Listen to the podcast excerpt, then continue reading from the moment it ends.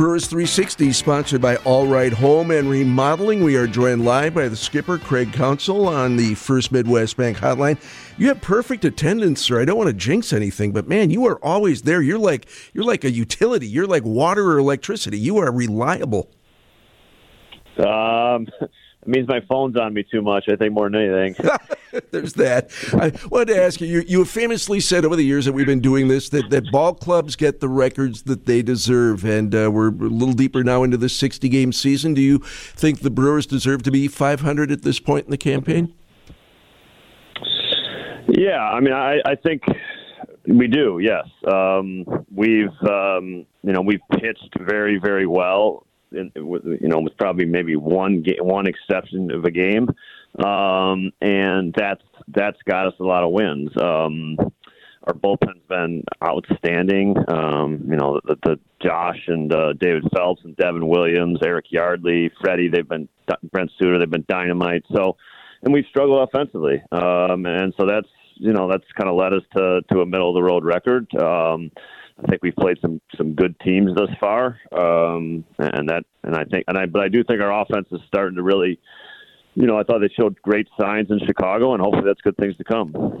Craig, I'm half expecting Luis and Orlando to be hitting three and four when you release the lineup card tonight. How awesome was that to see the bottom of your lineup in particular at the end of that series in Chicago produce the way they did? Well, that's that's what you need, and if you're going to put together uh, wins, and if you're going to be a you know a, a above playoff contending team. It's it can't be one person all the time.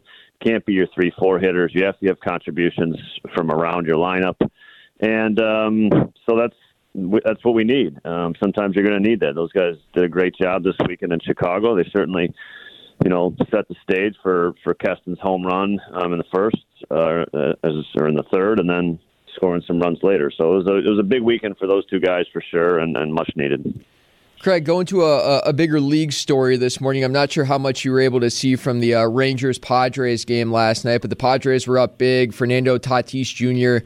hit a grand slam on a 3 0 pitch, and the Rangers didn't take too well to that, so they threw a pitch behind Manny Machado to retaliate. It's, it's really sparked a conversation about the unwritten rules of baseball. I'm curious your thoughts on the unwritten rules of baseball.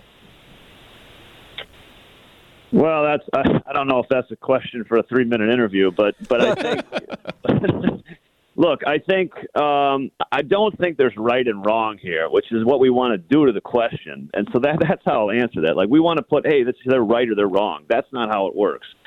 Um, there there are the unwritten rules is really a way for teams to get through games in a, when we play 162 games every single day. Um, and so there's some value to how this this code that we play by sometimes. Um, now, I, I do not think throwing at hitters should be involved in that code at all. That's not shouldn't be part of the code. Um, but I do think there's value in, in, in, some of the ways that we get through games. Was this right or wrong? Um, you know, I, I, don't know enough about the situation of the game to, to answer the question. Um, and so I think you know they're they're tough questions, but I, I don't. I think finding yes or no answers to these sometimes is, is the worst thing we can all do.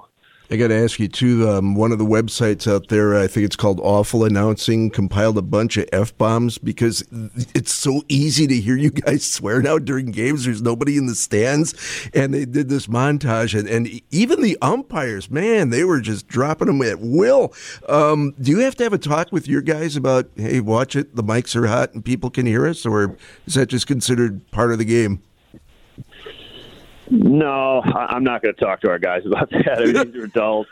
yeah, we're we're we got enough to worry about. Where where that's not going to be one of the things we're worrying about. It's it's an emotional game. Um, it's it's something that you know we haven't picked up before because there's crowd noise. Um, it's it's real. Um, I don't think any but every people get upset. Um, that's how they express it. Uh, it's you know, it's unfortunate. It's not something we want to be teaching people, but um, it's real. It's the best thing I can tell you. and, um, the chirping too. I mean, we saw that in the first series against the Cubs. You guys can hear each other between the dugouts because, again, there's no background noise. So if somebody says something a little untoward that gets picked up by a guy with rabbit ears in the other dugout, it can be an issue. Yeah, I mean, I think it's look, it's real emotion, and people should know that, and that's that's okay. Um, it's different than it's ever been. It's we're all hoping it's never going to be like this again. Um, but that's all just real reaction to to an emotional game and guys competing. I love it, and, and, you know, players mic'd up, all that stuff. The more fans get to see and hear about what really goes on between the lines, I think the better. And uh, it's been it's been a great campaign so far. Stay healthy, keep winning. Good luck in the Twin Cities, and we'll talk to you next Tuesday, Craig. Thank you so much. Thanks, guys. Appreciate it.